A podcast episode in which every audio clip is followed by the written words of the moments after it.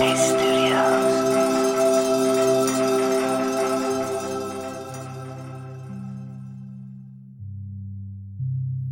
my name's Andy, and welcome to Radio Headspace and to Friday morning. So, a few days back, I was dressing my son, and I noticed down the side of his trousers that there was a wasn't so much a logo; it was more sort of a, a little phrase, and it said "different together." I don't know for some reason, sort of stuck in my mind, not just that day, but for a few days actually.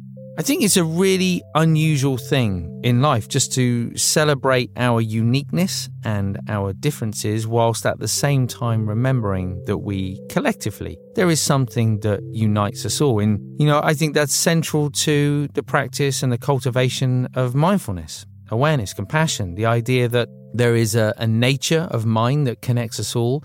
And yet at the same time, we are all, you know, living our own lives. We have different stories, the thoughts are sort of different. And I feel like that's such an important thing to remember. I think very often in life, it's almost like we have a filing cabinet in our mind with different labels on the drawers, and we'll sort of meet people. And as we meet them, probably quite quickly, actually, we tend to assign them to a particular drawer. Obviously, this is all happening sort of subconsciously. We're not sort of thinking it through, least hopefully not. But this idea that we sort of know where people are based on all kinds of different bits of information. And because of that, it creates a, a sense of we know where we are, a sense of security, of certainty, and there's maybe even a certain sort of laziness in it too.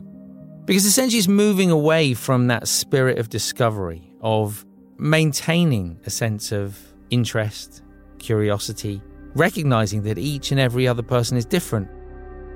I'm really noticing this at the moment. I don't know about you, but certainly as we move into election season, I'm not sure we ever kind of moved out of it actually, but there's a lot of talk about demographics, about sort of religious groups and race and unemployed and all these different sort of demographics, which may be very useful from a polling point of view, but I feel really tend to encourage this way of thinking as though somehow that entire group is the same, which is so ridiculous. I mean, if we think about the unemployed, is it someone who's been unemployed for many, many years? Is it someone who's just been made unemployed as a result of COVID? Is it someone who has a huge amount of possibilities and potential ahead of them and is simply waiting for the right thing? Is it someone who lives in an area where there's simply no jobs available?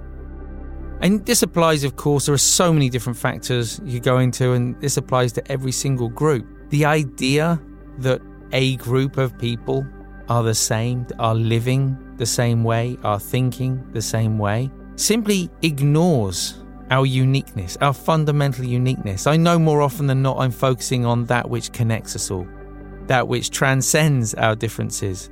But equally in life, there is something so special in our uniqueness. We shouldn't seek to ignore that, negate it, or get rid of it in any way at all. It's quite possible to live as we are in the character that we are, whilst at the same time being aware of that which connects us all. And it's really bringing those two things together.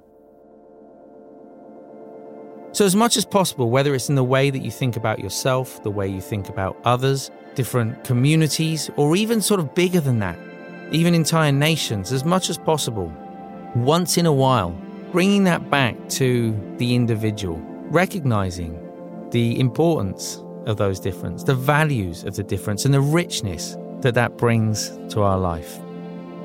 Whatever you got planned for the weekend, I hope you have a great couple of days. I look forward to seeing you back here on Monday.